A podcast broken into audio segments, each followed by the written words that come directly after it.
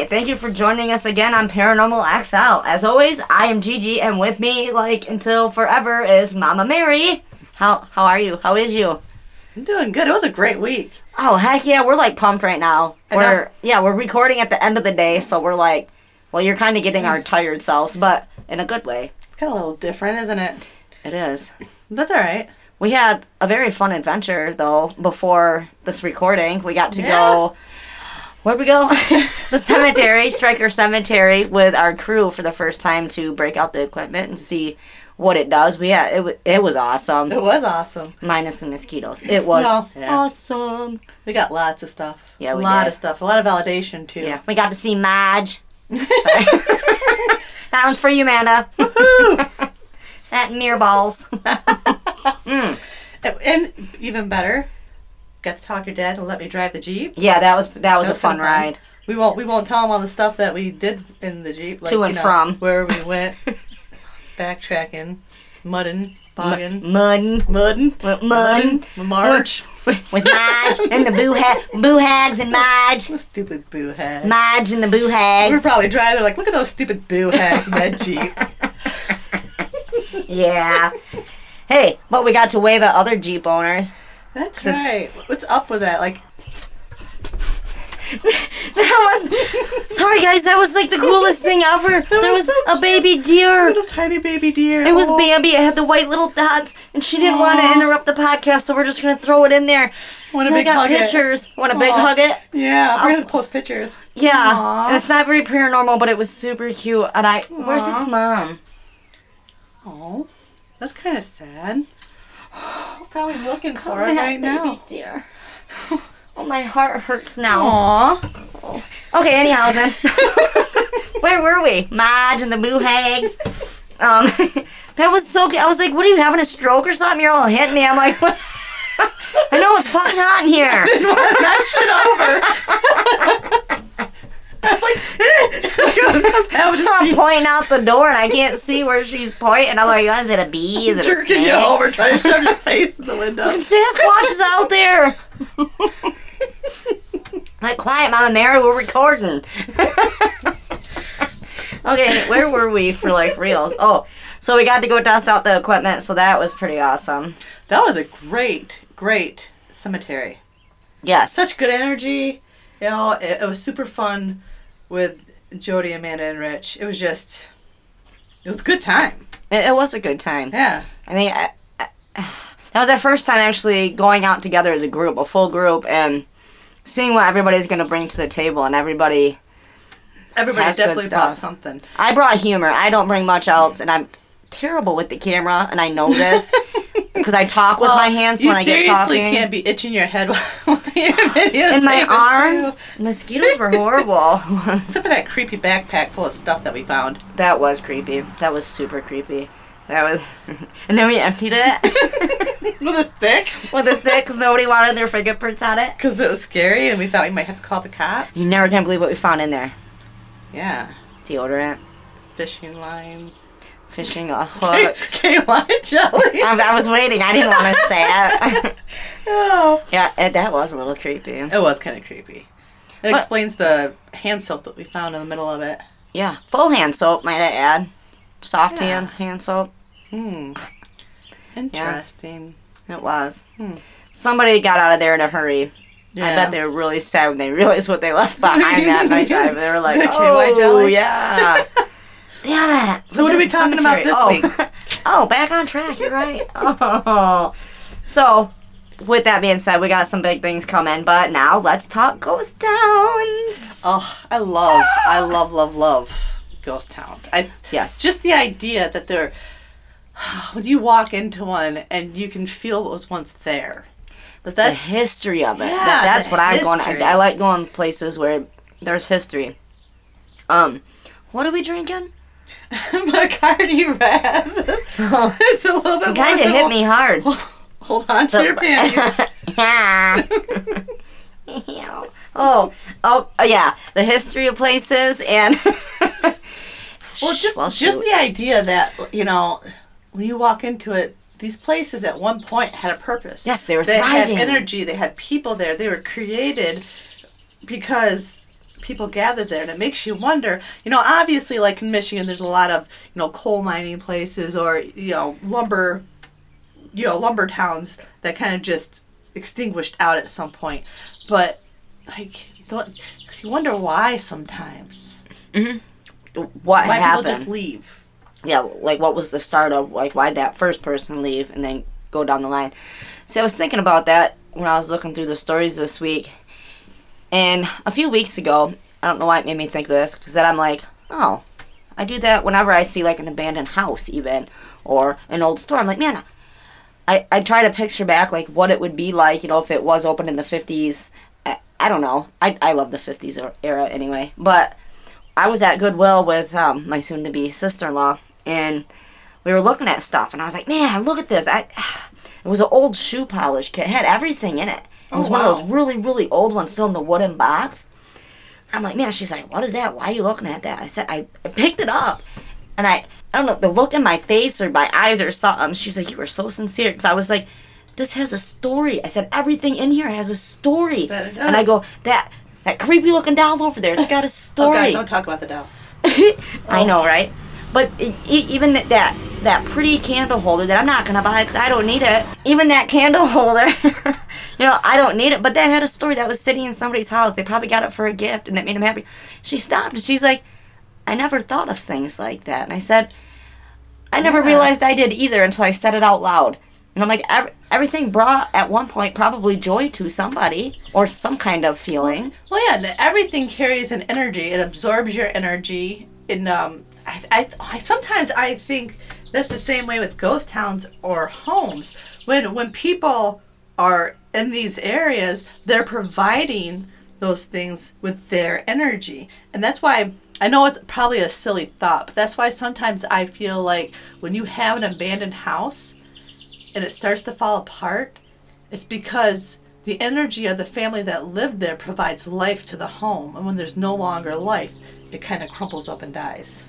Right. That's my feeling. And I think, you know, I feel it's the same way with a ghost town. Obviously, um, the scientific would say, well, yeah, duh, stupid, because there's nobody there re- repairing it and fixing it up. Right. But at the same time, I feel that energetically, it kind of just loses, you know, it kind of just falls to pieces and dies.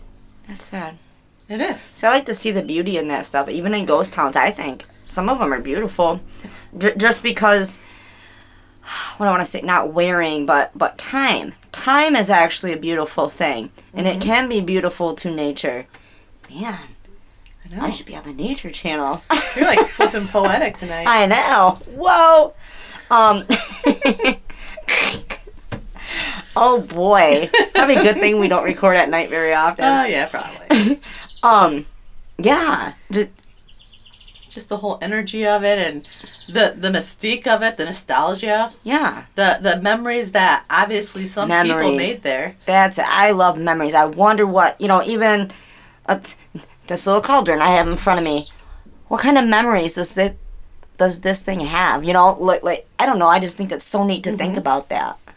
Yeah, Like, like what if in our past life that was our cauldron it probably and, and it came back? I know. Followed us. Cute. It is a cute little baby cauldron. I love it. Teeny tiny cauldron. To find another one. I'm all serious. find another cauldron. I got this thing with cauldrons. I I know, I love bowls. it is so hot here. it's all right though. I'm having a good time. So, do you do you want to do like one and one? Or? Yeah, Yeah. this is a cool one. This is um, Bodie, California. I think I have something on that too. Do you? Yeah. Okay, so I'll go through mine and then see what you can add to it. Okay. Word. what does it say? In the year of 1859, um, a gentleman named Bodie, he visited the area and he discovered gold. That news spread really quickly, so you know a lot of individuals flocked to this area to try to you know find their own buried treasure. Eventually, the town of Bodie it was formed. The individual though who created it, well, they the individual who created it, they spelled the town name differently than who founded the town. So there's a little bit of confusion Bodie? with that. Yeah, but uh, it, it it grew with like several hundred people like right away, and by 1877 there was 12,000 people. That mainly because everybody was trying to discover their own gold.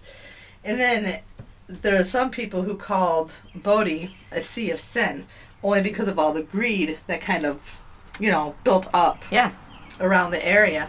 But Sure. they really do consider it like not just a ghost town, but a really haunted ghost town. There's lots of history of paranormal activity, especially um, even to spook like the most professional of ghost hunters, the ones who really go in and they've been doing it for a long time, a seasoned ghost hunter.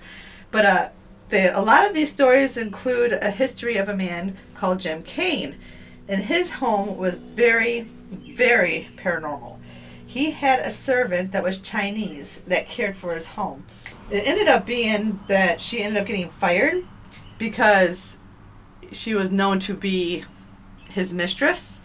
And after she was fired, she took her own life. So it's said that the spirit really still frequents that home of Mr. Cain.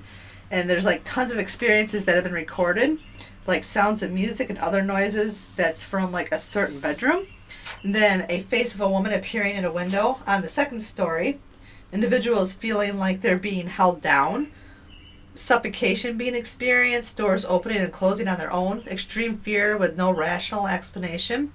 And then there's um the the Mendocini home in this Cal- in the California ghost town, and it's been noted for people experiencing the sound of children laughing and playing, sounds that reflect a full social event, and smells of food cooking.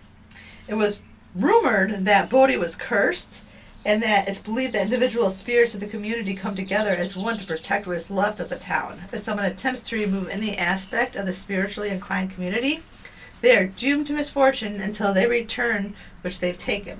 It's not unusual for park officials to re- mail, receive mail which returns even the smallest of items that individuals have taken from the community. Many even include full letters of apologies to both the physical and spiritual beings that reside in this real ghost town. quite a bit. I didn't think I this little what do we call it blurb. Okay, so the blurb I have on Bodie, California. That's kind of fun to say. Bodie, California was officially founded in 1876 after miners miners stumbled upon rich deposits of gold and silver in its hillsides. Gold crazed prospectors flocked to the settlement at a rate of more than two dozen per day in the late 1870s. It is and its population eventually soared to some 10,000 people, thanks to larger than life accounts of whiskey fueled shoot- shootouts and outposts. Soon earned a reputation as the Sea of Sin, like you just said, filled with rough men, prostitutes, and opium dens. Oh wow. Like most boom towns, Bodie eventually went bust. By the 1880s, it had outgrown its meager infrastructure, and a, and a succession of harsh and deadly winters convinced many of its prospectors to move to a more profitable lo- location. The population dwindled until the 1940s when the last residents finally shipped out. Since then, Bodie has become known as one of the nation's most well preserved ghost towns. Its 200 ramshackle buildings are kept in state of arrest decay by park rangers, and tourists flock to the site to explore its 1880s Methodist church, saloons, and post office, as well as its ruins of burned out bank vaults. Wow. Mm-hmm. I have more That'd be cool. um, says for years, visitors to this ghost town have learned that bad luck will befall anyone who makes off with an artifact. A curse that is lifted only when the piece of contraband is returned. Sure enough, park ranger, I'm not going to say the name, says that a couple times a month he gets something in the mail an old nail or a piece of glass with an anonymous letter apologizing. They know they've done something wrong. Curse or no curse, he says, karma is karma. And yet people still can't resist slipping off with a piece of history. It's understandable. Abandoned towns exist all over the world, but there's something uniquely American, even romantic about ghost towns. Perhaps it's because so many sprang up in the 19th century Old West when a rush to find gold and other minerals created an old style economic bubble. When the money or luck ran out, so did the residents, often leaving behind empty houses, saloons, and brothels. Like wow. That reminds me of a place that's up in Sheboygan. Uh, I forget what it's called, so I'd have to look it up. But uh, I remember when I was little, my sister she took me there. My brother-in-law's sister, but um, it's some kind of I think it's some kind of witches thing if I remember correctly. But it's way out in the middle of the woods, and it's some kind of tomb.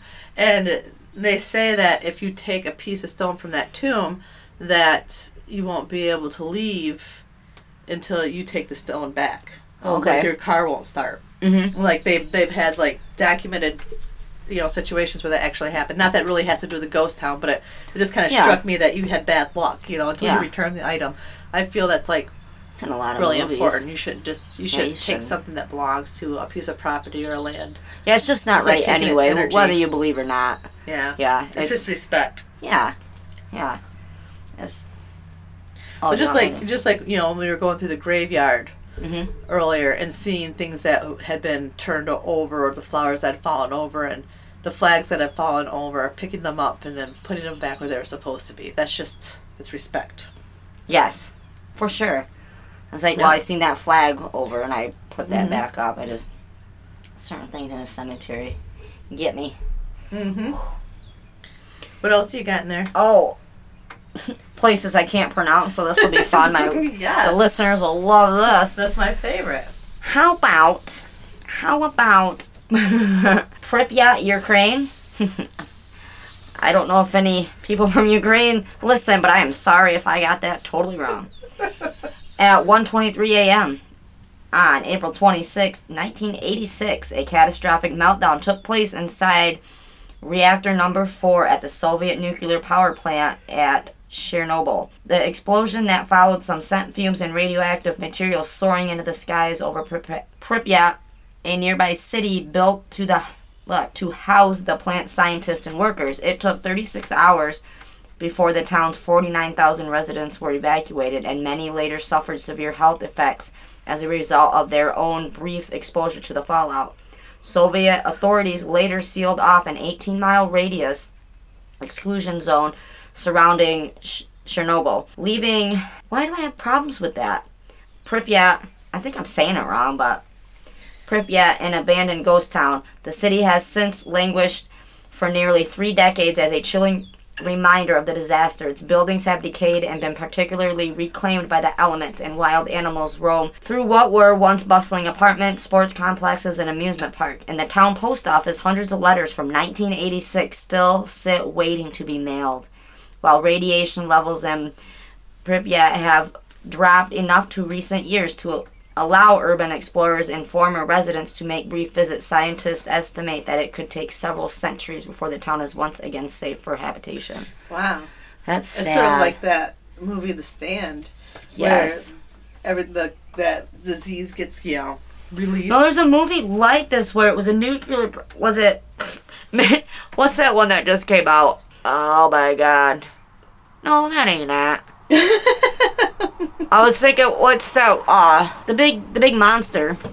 King Kong. No, not King Kong. Godzilla. Godzilla. I want, but I don't think it was Godzilla. It had the dad as the the dad from Malcolm in the Middle. He was an actor Oh. in it, but they ended up having to.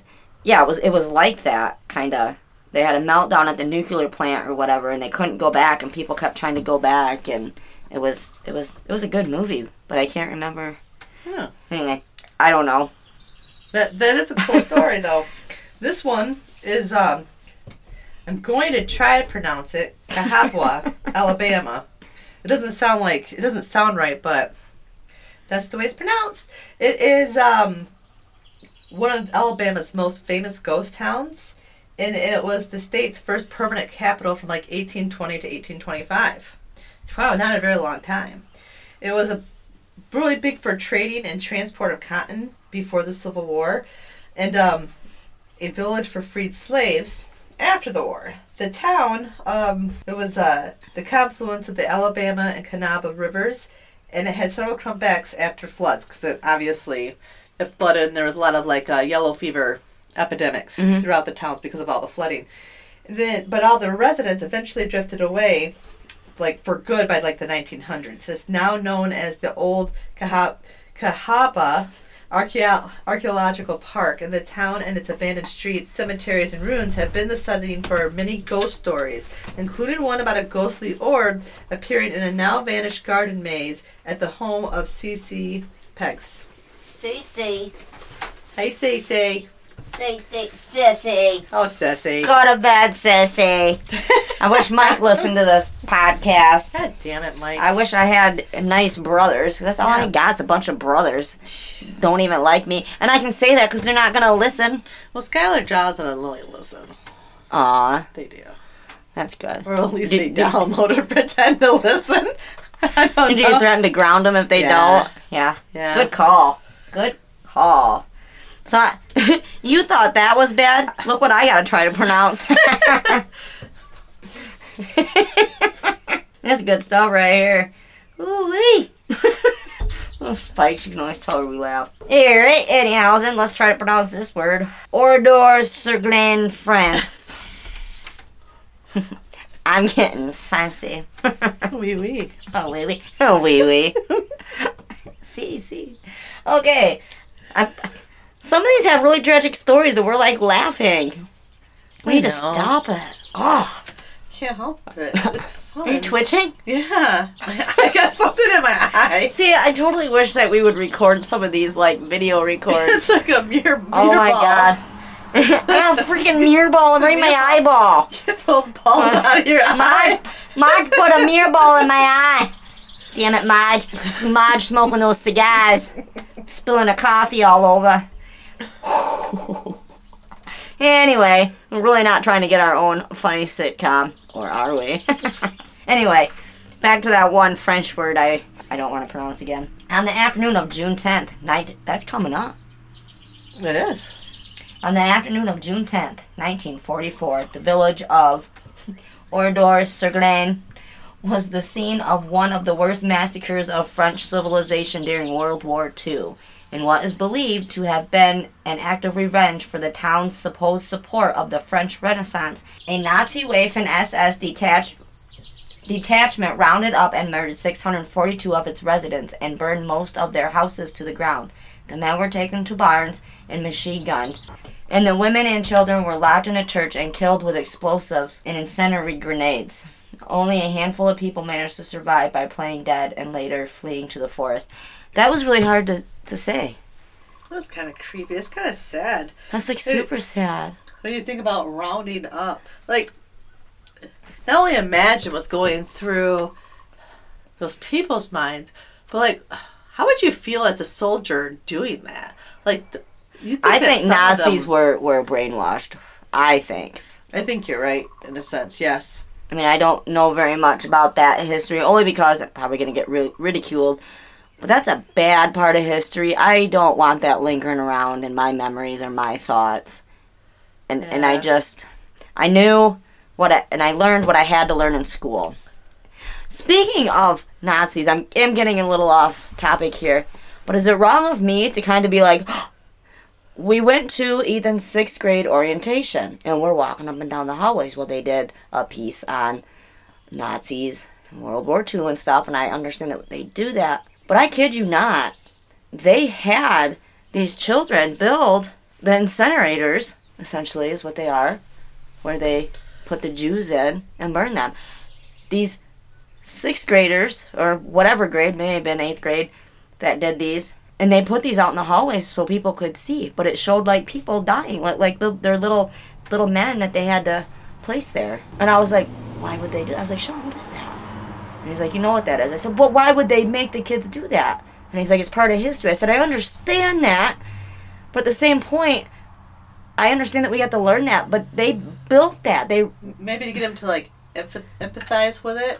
I hope so, and I hope kids. Don't, I I don't know. I could go on forever about that because I do have hard feelings, and it and it hurts me. Back to where we are. This sad, sad story. My gosh. A new Oradour-sur-Glane was built nearby after the war ended, but French President Charles de Gaulle ordered that the burned out ruins of the old town be left untouched as a monument to the victims. The facades of dozens of brick buildings and charred storefronts still remain, as well as graveyards of rustic cars and bicycles, scattered sewing machines, and unused tram tracks The site is also home to a museum which holds a collection of relics and mementos recovered from the rubble. That was a hard one. Yeah. I don't think I want to go see that one. No, that's a big that's a big piece of history right there. Huge. It is. Huge, but sad history. It's just history. It sucks when it's sad because it doesn't have to be sad, but we learn about the sad history. That is true. Because it is change. With sadness comes change, and I understand that. But my gosh. all that pain and all that loss. Mm-hmm. Yeah, there, there was no point. Or the only way you could go was change. Well, it just goes to show that we're always fighting um, the darkness with light, no matter Yes. what, in some shape or form. Always. There's always some kind of underlying battle Yeah. for the good versus the evil. I don't like that story. Your turn. I'm gonna go Well, eat some one- This one is uh, about Virginia City and Nevada City in Montana, and this is all about like the gunslinging Old West. Nice. And this residence was Calamity Jane in Virginia City. And um, this city has not really changed a whole lot uh, since 1863, with hundreds of historic buildings still standing. And one mile down the road on Alder Gulch is Nevada City, which is another town that boomed and busted because of the gold rush. If you can, you can ride a train between the two cities, and you can witness early settlers struggling to survive and actual historical events through living history. Shows the hanging of Red Yeager and the reality of life in a gold rush town. It's likely to leave you shaking and excited. I like how I like the idea how they obviously turn it into a tourist attraction, which means money, but Right. they've connected it with a train so you can kind of get the feel of what it was like to Yeah. travel along from town to town. That, that That's is pretty neat. cool. And that's in Nevada. Um, Montana. Montana. Me, Montana. Yep. Okay. That's doable to go let's see. let's be real. We all have to be a little bit fascinated with like the old west Oh yeah. and the little bit the the law and the lawlessness that occurred back then where it was normal to go out and Yeah, you know Wayne. find Pew! find justice by having a gun gunfight. Yeah. It's, you know, it is fascinating. Favorite movie of all time is The Quick and the Dead, Yeah. where Sharon Stone Sharon Stone. shoots all the men. Oh well, yeah. She's kind of good looking too. Oh yeah. I, yeah. I do. I think she's kind of hot in that. Not gonna lie. It's a girl crush. I mean, she's not Thor. Oh, Thor. yeah. I'm like, who's for? Who's Thor? Who's Thor? no, that, that's the. I love Thor so much. I seen him on a thing, and then I, I just learned that the new Spider-Man, the young Spider-Man, the Avengers, he is British. And I said he is not. The kid said, "Turn up this video, mom," and I did. And then there was a clip of Thor, and then he had toys. The Spider-Man guy did, and then he flicked Thor off and left three of them on there. And he's like, said something about being best of friends or whatever. I was like, "Oh, you just threw Thor on the floor." And that again hurt my heart. I was very sad. I was like, it's okay, Thor. I'm feeling nauseous. I know, I know. So therefore, I do not like Spider-Man. Stupid Spider Man. I like the old, the other Spider-Man before the young Spider-Man came. Yeah. I like him. Mm-hmm. Anyway, He's a classic. we got Hashima Island, Japan. Today, Hashima Island is a vacant labyrinth of crumbling concrete, seawalls, and deserted buildings. Yet it was once among the most densely populated places on the planet. The small island off the coast of Nagasaki was first settled in 1887 as a coal mining colony. It was later purchased by Mitsubishi, which built some of the world's first multi story reinforced concrete buildings to house its bursting population. Hashima remained a hive of activity for the next several decades, especially during World War II. Not most of them, the ones I have are going through World War II. When the Japanese forced thousands of Korean laborers and Chinese POWs to toil in its mines. By the 1950s, the 16 acre rock was packed to the gills with more than 5,200 residents. Most workers found the cramped conditions unlivable, and the city was permanently abandoned after the mine closed in 1974. Forty years of neglect have left Hashima a dilapidated ruin of collapsed staircases and condemned apartments. Many of its high rises are s- still filled with old televisions and other relics from the mid 20th century. and its once teeming swimming pools, barbershop, and school classrooms now sit in shambles. The island was officially opened to tourists in 2009 and has since served as the inspiration for the villain's hideout in the 2012 James Bond film Skyfall. Oh, that's kind of cool. That is cool. I'm I'm glad that they gave it um, they gave it life again by letting Yeah. Mm-hmm. people go visit it and um, Giving it back its energy. movie. Yeah. Yep. Yeah, because it did. That one might be neat. I, I think to go see just like, I don't know, stepping into one of the old apartments and it'd be like stepping back into like the 70s or, fi- or 50s. Mhm. You know? Yeah. I love the 50s. But that, that would be super neat, I, I think. Yeah. And to kind of picture, you know, a family sitting in there doing their thing from the 50s. Interesting. Yes.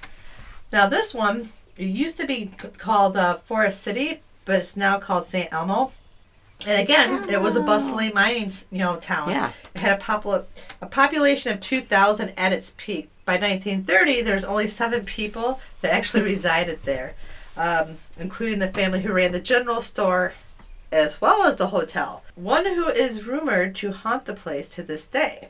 So, you know, a lot of these, basically what they're saying is the residents kind of never left. Kind of stayed there and they now haunt the areas that they own. Oh, okay. Um, it's now privately owned and maintained, but visitors can still swing by the small city, which is like said to have some of the most paranormal activity in the state. Like it's very, you know, highly active. And this is Arizona. That would be fun to go revisit that. Oh yes. And there's another one um, called Goldfield, and again, you know, swarming with miners looking Yeah. for gold, especially in the late 1800s. It um, kind of dried up in 1898, and then it was renamed in 1921 Youngsburg, but again, it was abandoned in 1926. Um, in 1988, a defunct city took the route of a few other ghost towns and became a tourist attraction. And it holds a handful of activities that include like a zip line, Okay. reptile exhibits, and horseback rides. There's also a museum, a saloon, and other different like merchants. So they kind of turned it into like a big tourist attraction. Yeah. They utilized it, and you know, again, brought people in to, so maybe, See the like, of course, make money off of it. But I think there's somebody there that wasn't looking for the money; it was looking for preserving the history and bringing people back into that energy. Yeah. Well, why not? You if know, it's it there, up. make it useful. Yeah. If it's there, for sure. I got one from Varosha, Varosha Cyprus. In the early 1970s, the immaculate beaches of Varosha, Cyprus served as one of the most popular millionaires' playgrounds in the Mediterranean. The suburb boasted a thriving tourist economy, and celebrities such as Elizabeth Taylor and Brigitte Bardot were known to take the sand and sun at the high class beachfront hotels. All that changed in August 1974 when Turkey invaded Cyprus and occupied its northern third in response to a Greek nationalist led coup. Varosha's 15,000 residents fled the city in terror, leaving their valuables and livelihoods behind. Most assumed they would return once the frightening stopped, fighting stopped, but ongoing political strife has seen Varosha waste away behind a heavily guarded barrier ever since. I'd like to know what it looks like now, Yeah, just to that does pique the curiosity. Yeah, because there's like nothing, nothing after that. Oh wait, wait, Turn the page. there's more. There's more. Buy one for nine ninety nine, you get the other one for twenty eight ninety nine. Just kidding. the few intrepid explorers who have ventured into the no man's land describe the resort as a crumbling ghost town.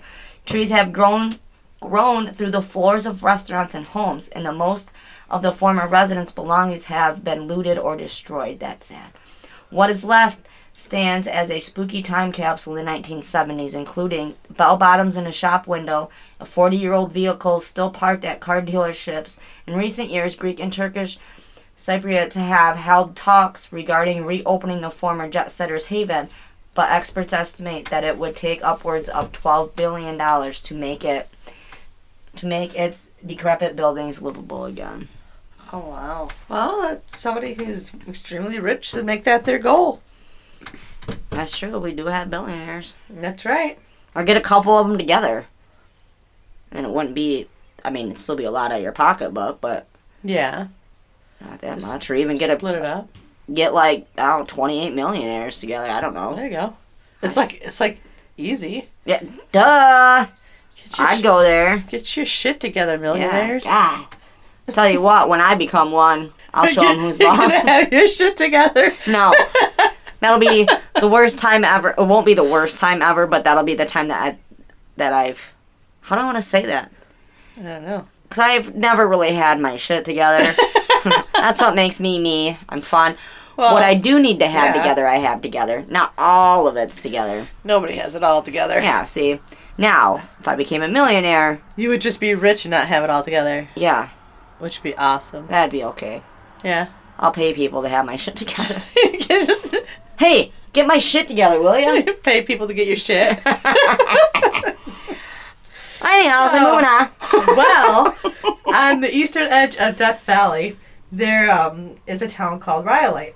It's a forning, former mining hub, of course.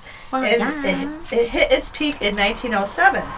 It boasted a hospital, an opera house, a stock exchange, and the area seemed so promising that even Charles M. Schwab invested and bought one of the mines. Unfortunately, it didn't take long for the thousands of people to scatter. A financial crisis, natural disasters, and the loss of funding caused nearly every resident to leave this Nevada spot by the 1920s. And now it just sits there, lonely and sad. See- do you think like ghost towns miss their people? Like, do you think like they're I don't know. happy and then all of a sudden nobody's there and they're lonely? Like nobody's there to open their doors I would touch be. their knobs. if I Because was I'd be super sad if I didn't have anybody to touch my knobs. That's true. I didn't think of it that way, Mama. I know. You're right. No knob touching. Nobody cooking mirror balls on my stove. No balls, no knobs. Yeah, man, This is getting kind of depressing. Yeah. I don't like this one. Why'd you let us do this one? like how I always blame it on you. Why'd you That's let right. us? Why'd you let me? Everybody blames everything on me anyway, so it doesn't matter. Go I don't ever mean it. It's okay. I don't I don't ever mean it. All right, so the next one and last one that I have is I was just reading this one earlier. For the okay, for my last trick, which it is kind of a trick because, well, you just heard me trying to struggle. Ford Ladia, Brazil. In 1927, Henry Ford began work on Ford Ladia, a massive rubber plantation in the jungles along Brazil's Tapajós River. The automotive magnate needed the town as a steady source of rubber for its car tires and hoses, but he also saw the venture as a chance to bring small town American values to the Amazon. Huh. I just think that's weird. You just Yeah. wake up one day, I'm gonna move stuff over to the Amazon. Dot com. Having already left his mark on on cities like Dearborn, Michigan. Whoop whoop. Not that oh. we're from Dearborn, but we're from Michigan. Well, is Michigan, so hey. He designed a company town complete with swimming pools, a golf course, suburban style bungalows, and weekly square dance. What? And weekly square dancing sessions. Oh. Uh, oh. Unfortunately for Ford, his experiment was doomed almost from the start. It was the square dancing. Yeah, yeah. I'm sorry. You square dancing just you had me at square dancing. Well, I was like, yeah, swimming pools and golf courses, and then he's, and then he just throws in, I think I'm gonna put in square dancing. like, all right, cool. Um, so it was doomed because of the square dancing. Ford Lydia's rubber trees fell victim to leaf fungus, and its employees chafed under the town's strict regulations, which included a ban on alcohol. What? Oh, okay, quit reading that right now. We're done. Wow. I know, right? Done. don't need that We're gonna flip this negativity in your table over. Ever. ever. Clashes between Brazilian laborers and American managers soon became a common occurrence. Well, yeah. During one riot over cafeteria rules, Ford Ladia's employees destroyed most of their mess hall with machetes and pushed the town's trucks into the river. Henry Ford eventually sank 20 million into his would-be workers' paradise, but the town failed to produce any latex for his automobiles. Having never visited the city himself, he finally sold it to the Brazilian government in 1945 for pennies on the dollar. The wilderness has reclaimed large portions of Ford Ladian's campus in the years since, but many of its buildings are still standing, and the town has become a minor tourist destination for backpackers and curiosity seekers. Wow, I just totally learned something. that is really cool to think that Henry Ford has a ghost town. Well, it was like he was trying to be Willy Wonka, and and and in the Amazon, you know, where he found his Oompa Loompas, and and that's his. That's all I picture. They Is, all is Henry crazy. Ford being The machetes. Henry Ford being Willy Wonka, and the workers being his Oompa Loompas, and instead of cocoa beans, it was rubber trees, and and it's just funny to think about. I can see Wow, that's interesting. I just totally learned something new in American history, even. That is. That's pretty cool. I and I can guarantee there's a lot of people who didn't know that. I know, right? Well, good job, Henry Ford. It may have been a crazy idea at the lo- at the end of the day, but you took a stab at it, Yeah. and that's more than what we can say for a whole lot of people. That that's Well- awesome. Just like when you're trying to pronounce words. Oh, oh, my a- word problem. He took a stab at it. If people and I murdered it, if people could read my hands, they'd be all right. They know what I'm saying. Well, yeah. Duh. I know. Oh, oh my God, my body is. Oh, oh. Well, All I do have one that's in Thurmond, West Virginia. And it's a empty downtown, but there's actually five people that still live there. It's now, you know, a ghost, a ghost of thriving community that it used to be. It used to be a big uh, stop on the Chesapeake and Ohio Railway. And the invention of the diesel locomotive in the 1950s, it rendered its coal run railroad obsolete. So the dra- the train depot is just a museum, and the Amtrak station and visitor center for travelers who come to the region to raft on the river. The, the they raft on the New River Gorge National River. So basically, it's kind of like a stop by town with a couple of historical things, but there's really like there's seriously five people.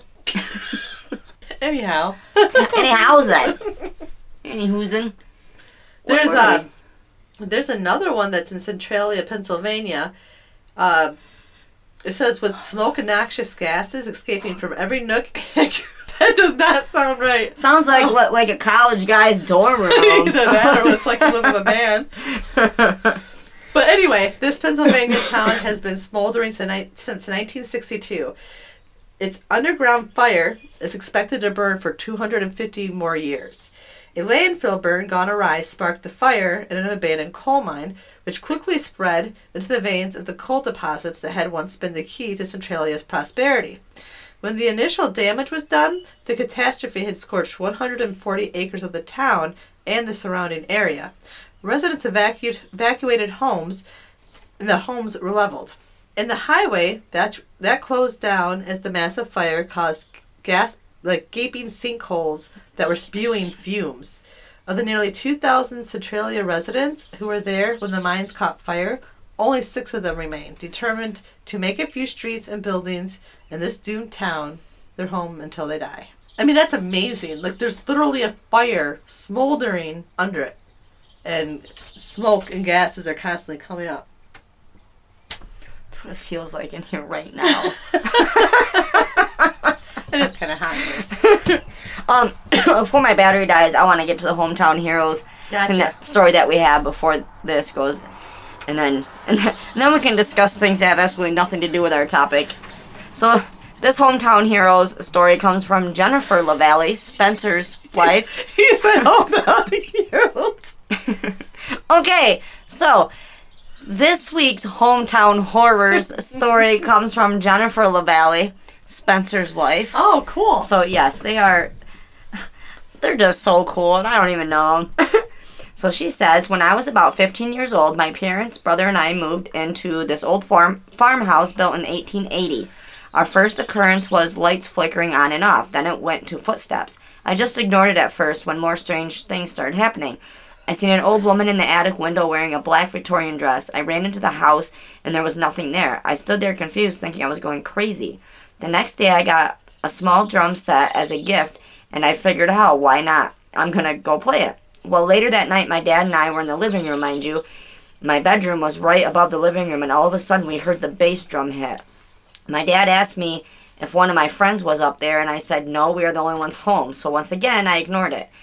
At that point, nothing happened for about a week. Then one day, I came home from school, and my dad was sleeping because he worked third shift, and he woke up and said, Why are you baking so much today? I said, Dad, I just got home from school. I'm not baking anything.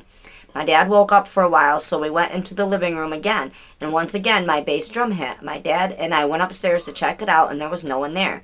We turned around to go back downstairs, and the cymbals hit again, so I ran back up. I, I stayed in my bedroom for about five minutes, and the cymbals hit again. I threw my drum set out the window.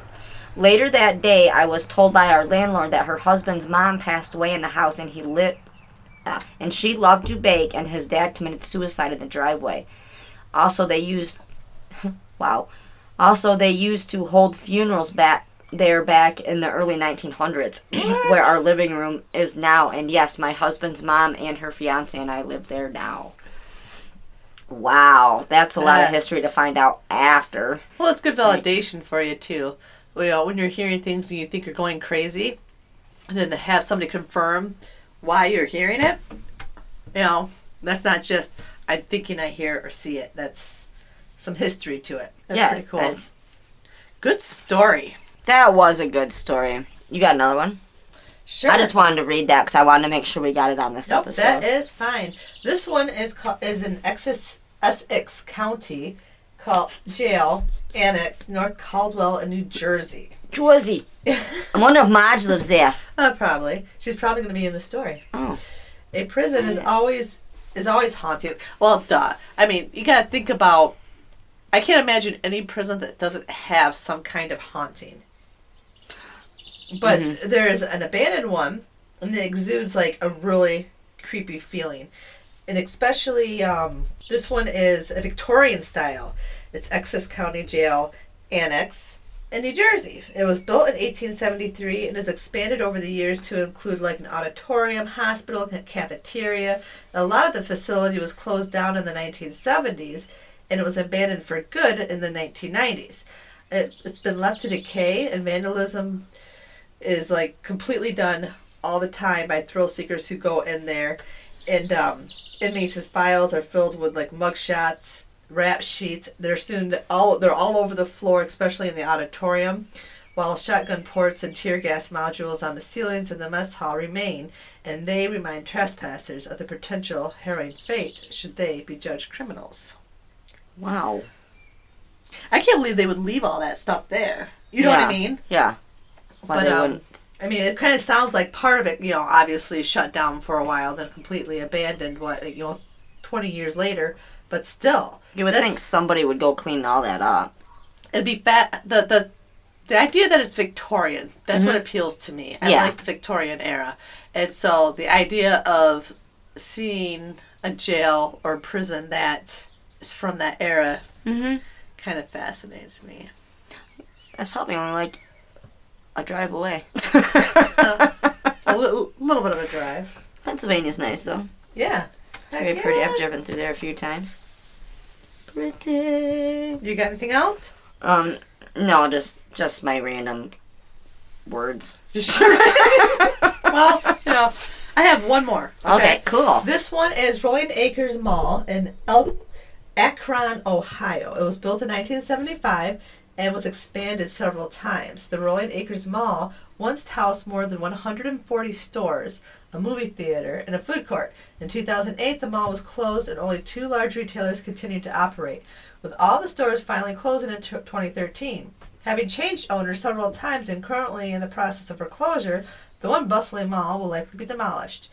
Until then, the one one million three hundred thousand square foot space remains an and thick relic of modern civilization, and its cracked glass ceilings, letting in snow during winter storms, is that the structure stands alone in a post-apocalyptic wasteland. Huh? I never. That's not that far. I never considered that. That abandoned malls could be ghost towns, but kind of, yeah. Yeah, because essentially, like, it's got everything in it that, that you would need. I mean, there's no houses, but just see, I don't know, any abandoned big buildings are kind of yeah, fun. they're kind of cool and creepy. hmm So we uh, were discussing earlier this week about maybe it's not a for sure thing. It's definitely not written in stone. Becoming rich and famous and traveling everywhere. I'm just kidding. We discussed maybe throwing in some mini episodes little ones that would be about 10, 15 minutes, just little combos Yeah. about just topics that we don't have a whole. Well, we have a lot to say about everything, but well, that's because we're women. Yeah, I was just gonna say And we're always right and we know Yeah. everything. yeah, And if we don't, you just fake it until you do. yeah, that's right. Word. What? What? Um. um. I don't know why I'm pointing at that paper. There's nothing there to to be seen. Yeah, the mini episodes. So if you guys think of maybe some cool topics that you want us to cover, Or if there's something that you want to know or something you want to learn about spirituality or paranormal, just anything small. or just want to send in some words you want to hear me try to pronounce, that's always fun too. That's true. Make her a big list of weird words. Say supercalifragilistic. Super. supercalifragilistic. Super. Espialidocious. Docious. I was like Ethan back with scissors. Say Ethan. Say sit. He'd be like sit. Scissors. Scissors. I'll put it together. Scissors. Nobody. Scissors. That's what I said. Scissors. No, we separated again. Sit. And he'd say sit. Scissors. Scissors. Put it together, bud. Scissors. No. And then we just let him say it because it was cute. now he says it right, and it makes me sad. I used to say uh, hospitable for Hospitable. a hospital. hospital. Mine is a- ambulance. I, too, I yeah. can't say it fast. I get made fun of, and I'm like, I said it right, and I was like, no, you didn't. And I'm like, Like well, maybe you said it wrong. yeah, you're you're hearing Yeah. it wrong. Clean your ears out, buddy. Yeah, get the mirror balls out of there. Out of their Stupid boo hag. Mm-hmm. Man, we just like to hear ourselves talk. so, send in some ideas or words, whatever. You know what? It doesn't even have to be a paranormal topic. No, anything. If we're doing minis, we'll let you guys. How about we do this? Yeah, just let Well- pick. Yeah. Yeah. You throw it at us. It could be about your favorite car, about your favorite tree, bird. I don't know. We'll talk about it. We'll make it fun. Just something new put out there, I guess. Also, with all that being said, I want to say I'm so bad now. Um, send in your stories for hometown horrors so we can read those and discuss them and have fun with them. Yeah. The stories are always fascinating because everybody has one.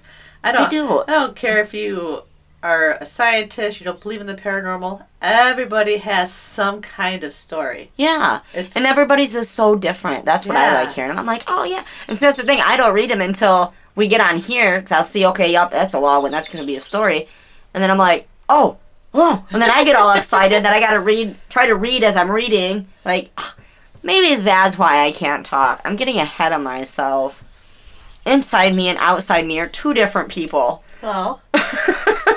your brain's bigger than your mouth. It thinks faster. Yeah, well, that's argumentable. Anyhow, then, so email us those stories, those ideas, those words, those lists at paranormalxl at writeme.com. And or find us on Facebook. at at mirrorballs.com. XL mirrorballs. Paranormal XL. No dot com. Because it's the Facebook. Oh, and don't forget, don't yuck someone else's yum Ever. ever. All right, until next week. I really hope you're still listening. This one was kind of just kind of thrown together because we were out there with the crew and we were Yeah, kind of didn't have much geeked about that. planning. Yeah. So, if anything, I hope you were entertained and laughed and are making lists of If words. you laughed at least once, keep listening. yeah, we were successful then. Because we'll make you laugh twice next time. Yeah, for show. Bye. See ya.